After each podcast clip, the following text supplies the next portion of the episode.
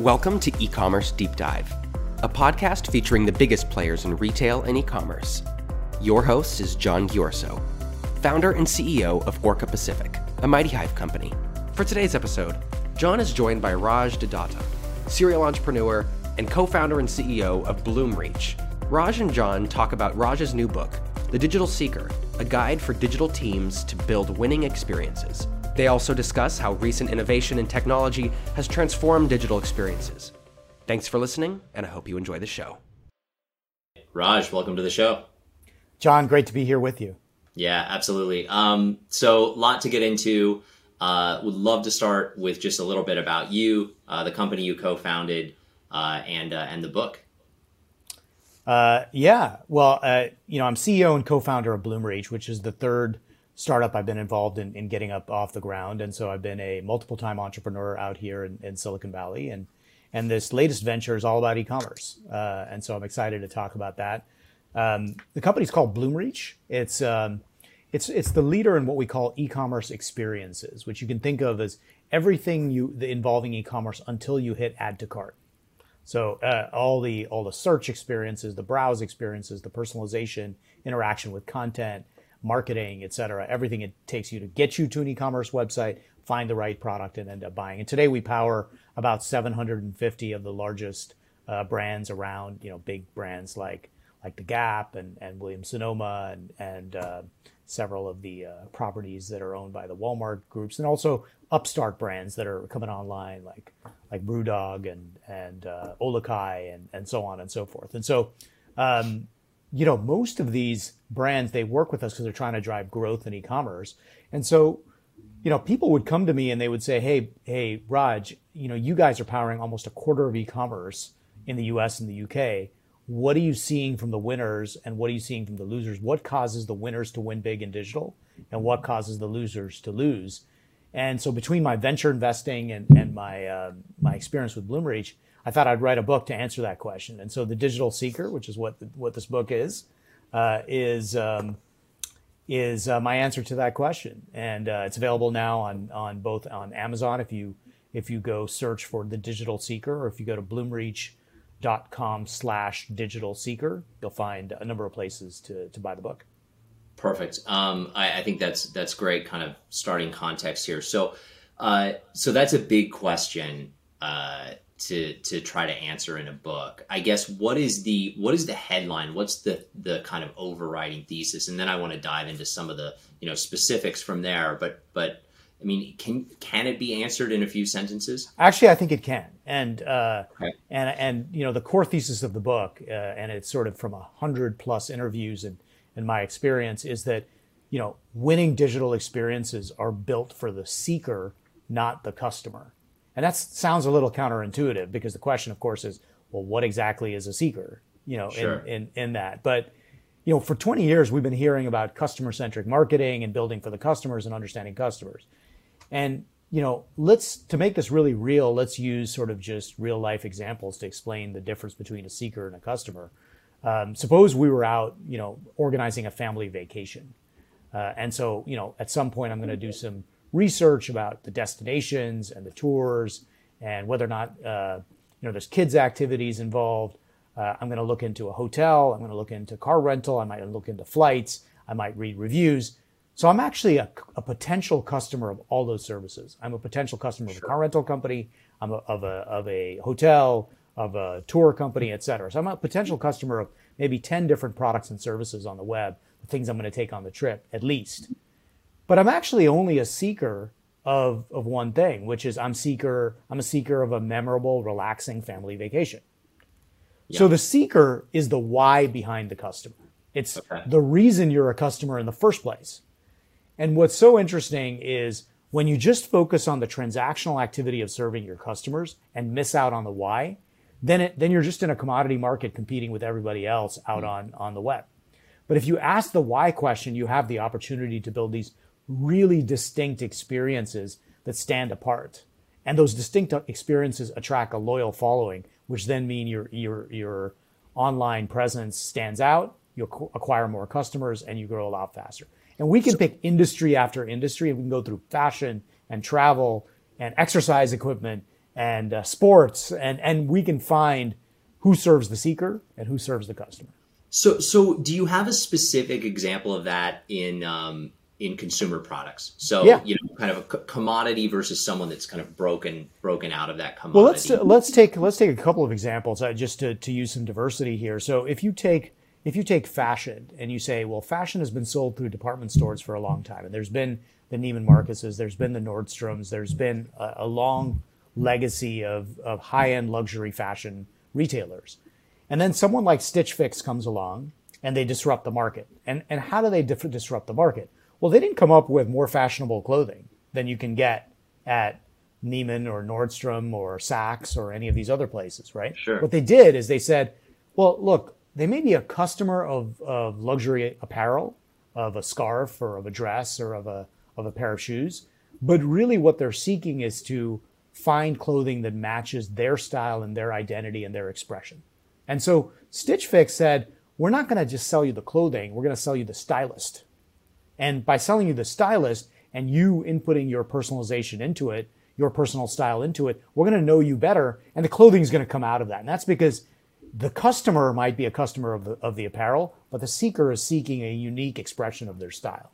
And so mm. that's the contrast that that comes out in these seeker centric experiences. You know, I'll, I'll use um, a completely uh, a completely different example, which is which is in uh, in the healthcare space as an example, right? Um, so we work with a with uh, one uh, the the healthcare provider in the UK called NHS Digital, and they they are they are the healthcare provider in the UK. They they they run the doctors' offices and the hospitals yeah. and so on and so forth. Yeah, there's only one, right? There's only one, right? Yeah. And uh, yeah. And so NHS Digital, what they what they ended up, you know, uh, finding is that lots of people would come to emergency rooms with conditions that don't require require emergency rooms fundamentally, and so they they said, well, all right, you know, we could just put a bunch of literature. You can go to Google and you can type any symptom and find knowledge. But is the patient really looking for knowledge? If you've got a sick kid in the middle of the night who's coughing up a storm, or you know, do you give them an Advil or, or Tylenol to sleep sleep it away, or do you rush them to the emergency room? How do you know the answer to that question? And so the seeker is seeking reassurance. And so they built this thing called a symptom checker, which is like a minimum, like a, like a triaging system that you can put online that helps somebody not solve the ailment, but figure out what to do next, given the symptoms that are sort of there. And it's so much better than putting in random queries into Google with your symptoms and hoping for the best. Yeah, where you're either going to be fine or you're going to die tomorrow, and it's 50-50 shot. exactly. We've, we've all done that. Yeah. Exactly. So that's then going to the underlying motivation that the that the parent or the patient is looking for reassurance, yeah. really more than they are looking for the medical answer of all the possibilities. Yeah, interesting. Yeah. Um, so there's so many places we could go here, but but you know because we're sort of as a world, I think we're in in part kind of getting close to the end of COVID, hopefully here, knock on wood. Um, but 2020 was very much in the thick of it, and I think we all know it changed consumer behavior in a significant way. Um, yeah, how how does COVID kind of impact this this overriding thesis that you have? Yeah, well, it makes everything about digital, you know, ten times more important. First and foremost, right? What we saw in our data is that e-commerce grew you know, leaped almost 100% year over year. Last year, it was about a five to six year acceleration in e-commerce, whether you look at spending or revenue or for us, API calls into our platform, every metric skyrocketed, yeah. right? Yeah. So every project became mission critical in that process. And this need to stand out became uh, that much more important, you know, in, in digital. And so people, you could no longer say, hey, it's okay if digital, this digital is this project on the side that, that might work out it became the core of the business itself. And if it becomes the core of the business, then you really have to win because if you lose in digital, you lose in general. Yeah. You know, as a whole. And so I get a lot more questions about about that. And so post pandemic, you know, the way I would put it is to use a, a COVID term, it accelerates the R naught, or you know, the R naught is the rate at which the infection has sort of spread. And like that, you know, digital advocacy has gone, you know, leaps and bounds. We've seen that in categories like grocery, where it's it's gone through the roof. We've seen that in categories like autos that were never bought online that have gone through the roof. And then we've seen just the same people who were in digital spend a lot more money of their wallet share, you know, on digital as a whole as a result of the pandemic. And we're seeing those trends continue post pandemic as well. Yeah. Okay. So that's really interesting. I, you know, because you have access to so much data, I think this is a everyone has an opinion on this, but you'll probably have a, a an actual, uh, more kind of informed one. Um, there's this there's general sort of concept that the COVID basically just accelerated the inevitable, and like I think that's mostly true. Right. Uh, and I think we most people in this industry have kind of, I, I would say that's the consensus at this point. Is there anything that you think COVID kind of fundamentally like changed beyond where we would have been anyway in five years. I mean, you know, because and we saw some kind of specific things that that that were you know weird.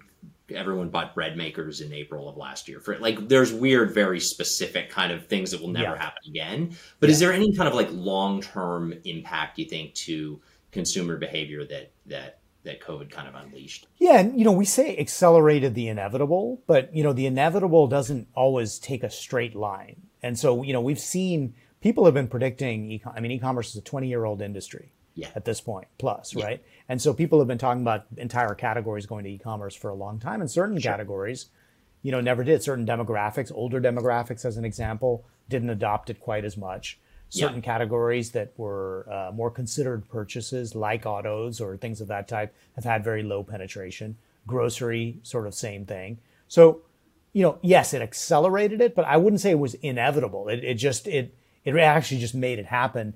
And more yeah. importantly, it changed and cemented that consumer behavior so that post pandemic, you ask the question, does it make sense to go back? You have a new baseline to operate from. You're not operating from the baseline of mostly physical, some digital. Now you're operating from a baseline of mostly digital and asking the question, what should be physical? So when you ask it that way, it actually means, means uh, a fairly substantial sort of change in, in lifestyle. And, you know, I'll just give, give you one example of, of something that's, that, that is at the end of the book, which is really about, you know, um, what I call an economic boom and a happiness boom, a sort of twin boom that happens at the end of this period of time. The economic boom is, well, look, if everything is digital, all of a sudden there's enormous amounts of productivity gains that we can get because we're not all commuting to work every day and because we're not all stuck in airports all the time and because we're much more purposeful about our interactions and what we can do physically and what we can do digitally. We just created time in our life. That drives economic productivity.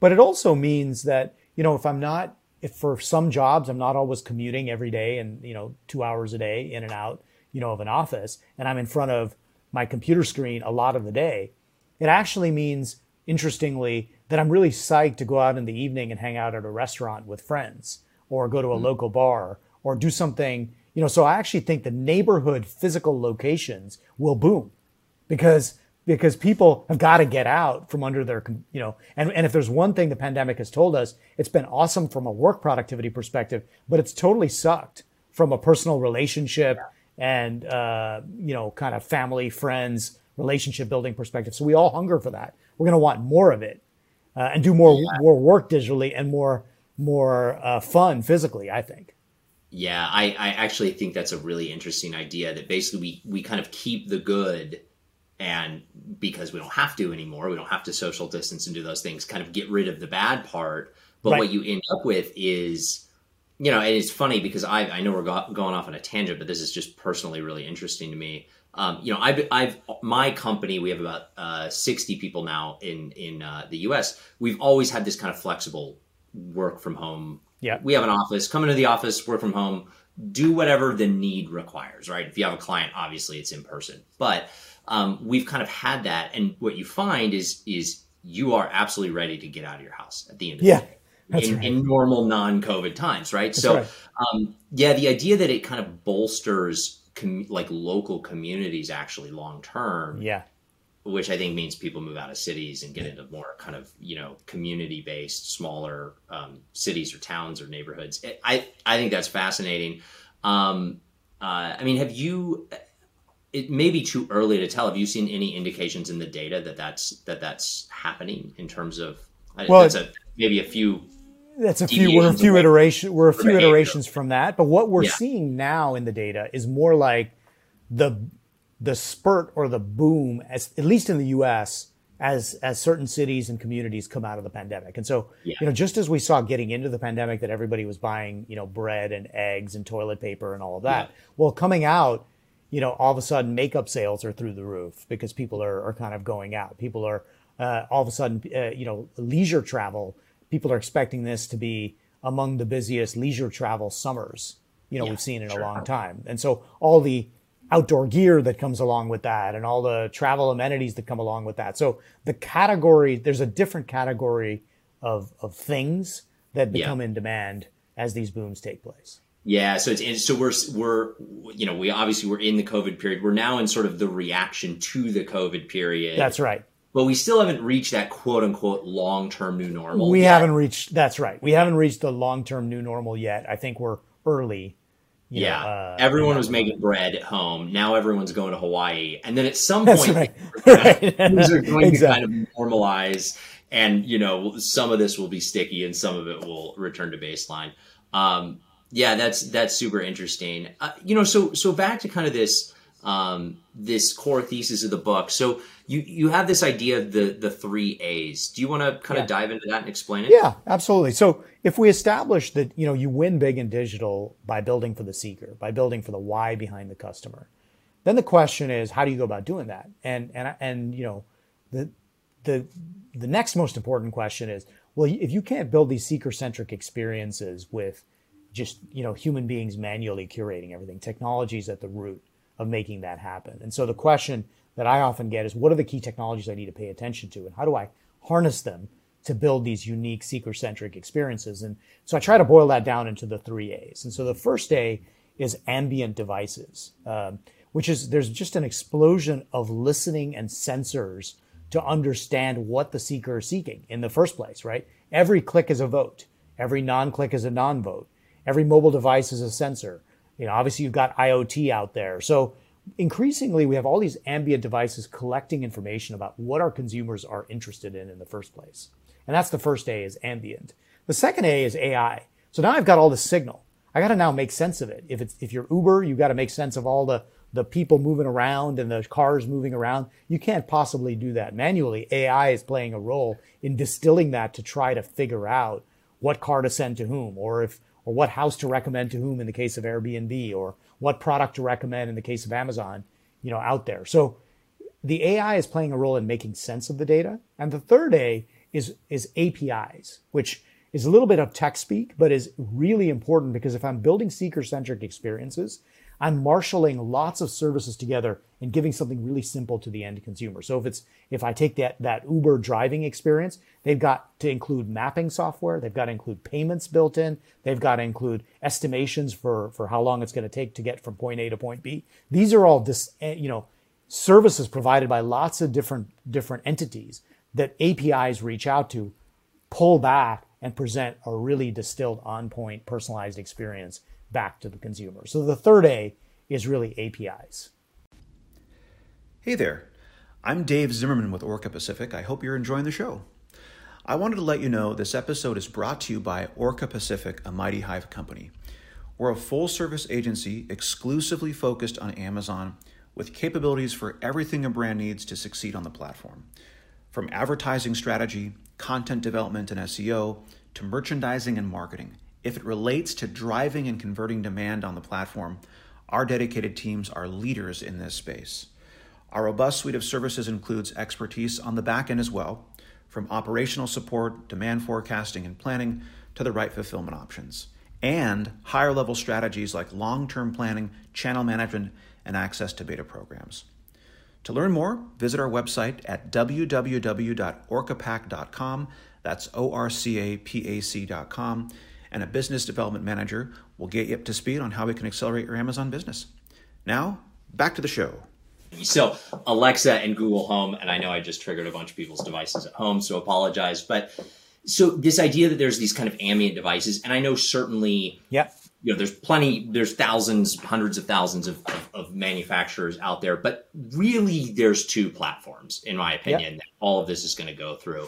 How does that kind of you know walled garden, in in your opinion, longer term impact this this concept?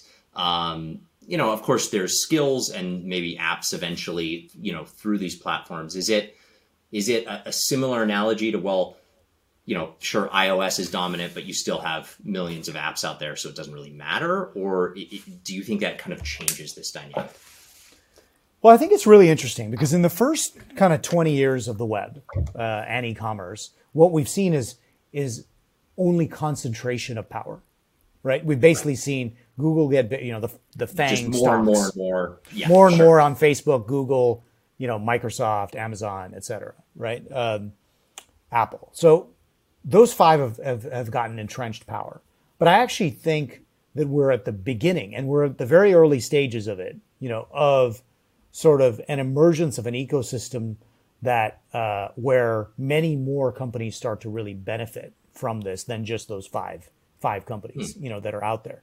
And you know, the early signals on that, you know, come from the Shopify ecosystem, right? So here's Shopify. Now it itself is a huge platform, but Shopify more so than any of these other companies is, is really a place I go build an e-commerce storefront. Like I'm not handing over data. They're not advertising to me. They're a software platform for me to go uh, really easily you, build a storefront. You own it ultimately. Is you own it ultimately, right? And so that model is then create has then created a sort of um, you know, I think they call it the rebels, you know, but the rebels sure. building yeah, these storefronts, arming the rebels, yeah, yeah, arming the rebels, right? And but you know, whether it's the Shopify platform or whether it's the Bloomreach platform, if you're a slightly bigger business and you're worried about competing with Amazon, you don't need Amazon for AI. You don't need their data set because we have the data set for the other 75% of the web, you know, that's out there. So the arms merchants are making it possible, whether it's Shopify or Bloomreach and a whole cascade of others, for uh, you know the cloud. Cloud vendors make computing power, you know, really accessible. So now it's a little bit like the utilities have laid laid the groundwork of the train tracks and the electricity grids. So lots of other people get to build on it. It isn't just the private railway companies that that mint money now. You know, it makes sense and I agree. I guess for me the question is do we see this sort of I don't want to say democratization, but use the Fang as sort of the utility, you know, concept that they've done all the big heavy lift, and now we can and Shopify and others, um, but that the access to the customer in the physical world via yeah. voice computing or voice first computing, which probably ultimately is screens and other you know inputs and outputs, but um, that that kind of then creates the reverse, you know, it goes back the other direction where basically these two companies are able to sort of corner the access to the customer. You know, it's it's it's re- in the first generation of marketing. The way we've thought about the world is Google's got the customers, people are searching on Google, or the customers are hanging out on Facebook. We got to go reach them.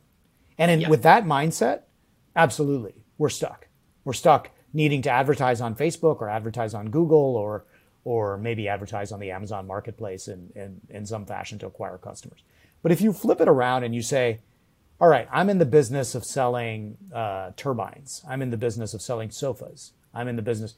Is there any particular reason why somebody should go to Google or Facebook or uh, or Amazon if they can find an experience that's amazing for buying sofas that you build? Because that the experience, I can promise you, the experience of buying sofas on Amazon or Google or Facebook isn't that great. Yep. You know, it, Agreed. right? So yep. if you could build, just to use that example and thinking out loud, if you built an ama- if you are the Williams Sonoma brands or Pottery Barn and you you you know you've shopped at Pottery Barn once and I can build an incredible experience that is the best sofa buying experience on the planet, which I should be able to do better than Google can, then that customer is going to come directly to me ultimately. Yep. This yeah. paradigm of people going to Google or people going to Facebook is fundamentally because that's been the best choice that's out there is I get unlimited selection. But if, if I give you something, you know, really unique, um, then people are going to, and you see, we see that in the data as well. When people build these unique seeker centric experiences, loyalty increases, repeat purchases increase, more, more direct traffic occurs, and then you're not paying Google for, for clicks. Yeah, I think that's really interesting. I, you know, I often, um, uh, as related to Amazon, talk about this concept of sort of shopping versus buying, and that Amazon is really, really good, and they have masterfully optimized buying. Um, you know, I think that so, something like thirty percent of transactions happen in less than three minutes, I mean, the That's average right. retail transaction, you know, the physical world's like an hour or something to, to That's right. start to finish. So that they figured out, but what they've never really been able to figure out is the the, the quote unquote shopping. I think that maybe is not a direct uh, that's right analogy to the experience, but they're very similar. They're very similar. I mean, I think the, the, the I would use experience in the same vein as you use shopping, yeah. which is sort of it's the you know if you've already figured out what you're looking for, Amazon's great. Put it into the search bar, find it, add to cart, click, have it show up. Awesome from that perspective. Very transactional experience, and so there's a class of shopping that is exactly that. But there's a lot more. All that has re- that has really happened. Well, all that Amazon has really done is they've said you know, you used to walk into a retail store, have a consultative experience, think about it, compare, do all of that, and then decide what to buy, and then bring it to the cash register and then pay for it and walk out the store. So they've taken that last mile and made it really easy. But actually, what they've done is they've shifted the burden of the first part of that experience the thinking about it, the getting invested in a brand, the comparison, the research, the consultation of what's good for your needs. They've actually made that your problem as a consumer. Hmm. Yeah. Right. They've shifted it from, and they've just said, you go deal with that because we can't automate all of that. So we'll just deal with the transactional last mile. And yet we think Amazon's amazing, right? Well, it is amazing, but it's only doing one eighth of the shopping experience. Yeah. That's, that's, that's interesting. Um, uh, yeah. I mean, I think, you know, I think that the reason we've seen, well, in COVID, the reason we've seen a lot of the kind of folks other than Amazon, at least on a percentage basis, grow more than they have is, is mostly out of necessity. But um, but I do think that that there is room for really curated, catered experiences that, especially around certain categories, where Amazon just has a very difficult time doing that because whatever they do for running shoes also has to work for a toaster, which That's has right. to work for a video game. I mean, there is some obviously differentiation, customization, but largely the platform's the platform. Uh, well, there's no, there's no, and I, you know, I can give you from a from our Bloomreach example and from the book that you know lots of examples of that. So whether it's yeah. Puma and running shoes, I mean, if you want performance shoes and you go check out the experience on Puma, you know, versus on Amazon, it's night and day. You know, in terms sure. of of what you'll get. Yeah. So you're generic somebody who doesn't really care about what shoes, great. But you're an athlete, you're a competitive athlete, you want performance soccer shoes, you're going to go check out the Puma experience and, and it's going to, it's to give you a better result. You, you know, uh, I'll, I'll, I'll take another, since we're on the thread of soccer, you know, one, one of the, one of the, com- one of the businesses we work with is, is called Bayern Munich, which is the fifth largest sports franchise in the world. And it's the soccer team that is out of Munich, uh, in Germany. Okay that's that is the Premier League soccer team there, and it's got yeah. it's got a billion fans around the world, like much bigger than an NFL franchise. Wow! And uh, and Bayern Munich, back to the seeker centricity, sort of started by thinking of itself as a soccer team, but realized over the course of time they're really a media company.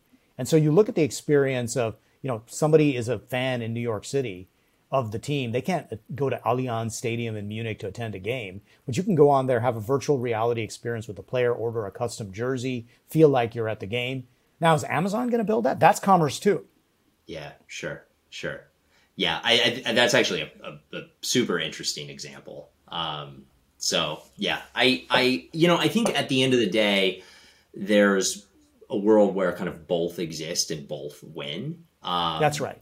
And uh, you know, the um, I, I, so I've always had this kind of working thesis that the majority of commerce is actually just like buying but that there is a meaningful percentage that is experience based, certainly yeah. enough to build a business, you know, as large as probably anyone aspires to, maybe other than Amazon and Walmart and a few others. But, um, and that if you can create, then the race is, is the quality of that experience, which is kind of going up straight, like, you know, up in terms of the value chain versus what Amazon is doing, which I think they would admit, which is like, you know, just easy and cheap and fast. Easy, yeah. Yeah, that, that's a that, skill game. Right. Once there's one winner there, or maybe two, um, you know, because you can't that once you have that kind of race to the bottom, like it's the biggest, most scaled player is going to win. Um, but the experience game gets just fragmented into a thousand. That's right. Pieces. It gets fragmented into a thousand pieces with specialists Yes. Uh, who Yeah. who then say, you know, eyeglasses. What is that? What's the, what's reinventing, you know, eyeglasses for the seeker? And let's let's just keep going category after category. But I think when you sum the commerce in that fragmented category of experiential uh, commerce, it's going to end up being larger than the transactional commerce. Interesting. Interesting. Um, you know, yeah, I think I think when you factor in because you know when I think I'm I kind of think in the lane of products. So depending on kind of how you're defining, well, certainly commerce is beyond that. But yeah, that's that's super interesting. Um, you know, there's there's a, there's a topic here on our list, uh, B2B digital experience. Yeah. Um, that's you know I think that's something that often gets overlooked. Even though right now in the U.S. I still think uh, B2B e-commerce, and that's kind of a fuzzy thing to define. Uh, but as it as it's defined, uh, is about twice as big as as That's right. B2B or I'm sorry, uh, retail e-commerce. That's right. But I mean, people like kind of don't understand that or or passes them by. Um, arguably, there's been a lot less innovation there as well, uh, or at least maybe obvious innovation there's a question here. I promise. I guess. Uh, what are what What are your thoughts overall? What's your What's your um, take on on that space? Yeah, do you so so we work with a ton of folks in B2B commerce. And I think the rate actually I think right now the rate of innovation in B2B commerce has really exploded. That has been a post-pandemic reaction even more so than B2C. Because Yeah, the B2B folks were, you know, 7% of B2B commerce was online. Uh, you know, 15% of retail e-commerce was online. The 15 went to kind of uh, you know, high 20s overnight, you know, but the 7 went to high 20s overnight too. yeah, uh, yeah, And that's what, what happened with the pandemic. Now, I think what's interesting about B2B commerce is, of course, there's lots of different categories, but to just make it, you know, very real, if you're, eh, you know, we work with people who are providing supplies to restaurants or, you know, air conditioning technicians who are ordering air, air conditioning parts or auto parts, which are highly complicated, you know, technically specified products that you got to find online. You know, previously what you would do is you would call a salesperson and the salesperson would work you through exactly what you needed for your air conditioner, for your restaurant, or for your uh, industrial plant, uh, you know, that's out there. And now increasingly people, you know, want to do what they're doing at home, which is order online. But it turns out creating a great B2B experience online is a ton more complex than a B2C because you're talking about needing to match technical. You can't put the wrong auto part with the wrong car. Like you can't just randomly auto recommend auto parts. People who viewed this bought this. That doesn't work in B2B, right? It's got to fit with the with the individual vehicle. You've got contractual relationships that you've got to honor. I might have an account and that might affect my pricing and and and everything else. And then this whole idea of personalization, which has been around in, in B2C, and I would say still has a way to go in B2C. But in B2B, it means something different because you're not often personalizing for the individual, you're personalizing for an account or for a company with a whole bunch of other considerations in that process. So I actually think the innovation that's going on in B2B commerce right now is is on a very steep curve uh, because people are reinventing supply chains, reinventing customer experiences, and I'm very bullish, you know, on what kind of uh, growth we're going to see in B2B commerce. That's super interesting. I, you know, I think fundamentally what you're describing is something that is much harder uh, to where you know if traditionally a humans always been involved in commerce the b2b side it's much much harder to replace that human because if you know if you need a new i don't know uh, you know 10 pack of pens you don't need a really a salesperson at staples to tell you uh, yeah it's That's a right. pen you buy it you're done uh, but if you're buying you know um, uh, I don't know, 10,000 packs of pens for, you know, your, your corporate headquarters, which is spread across four states and there's compliance and tax right. and, you know, That's is right. it the same here and this one needs to be branded or whatever it is. Obviously that's something that, that is much, much harder to replicate with technology. Um, I mean, is, is, I assume AI is, is going to be an increasingly important part of that. AI is a huge is a huge part of that, and, and we use a lot of the AI in B two B commerce to do things like figure out exactly what parts we're talking about, exactly what pens we're talking about, really matching the right things to the right people to the right accounts, making sure the relevance of that experience is is high quality, understanding customer segments. There's a lot you know where AI can play a role in in in distilling that. Um, and we've seen you know really uh, interesting effects as well where where you can really move the needle in typically in retail e-commerce it's about more sales in b2b commerce it is about more sales but it is also about more efficiency because it means that you're not hiring all these human beings who are undertaking these processes manually. You have less people calling into the call center and calling in, you know, to your salespeople, and more people transacting online means that you're spending less money, you know, on serving those people with real human beings. So, who wins uh, ultimately in B two B commerce? Do you think it's the the sort of the historic entrenched players just you know get more innovative, use uh, you know companies like you as partners to to kind of um, you know fend off the the startups, the disruptors, Amazon, uh, uh, and others that are trying to kind of you know edge their way into this space, or do or do you think it's the the tech companies, you know, Amazon and others that ultimately come in and kind of and, and really disrupt things?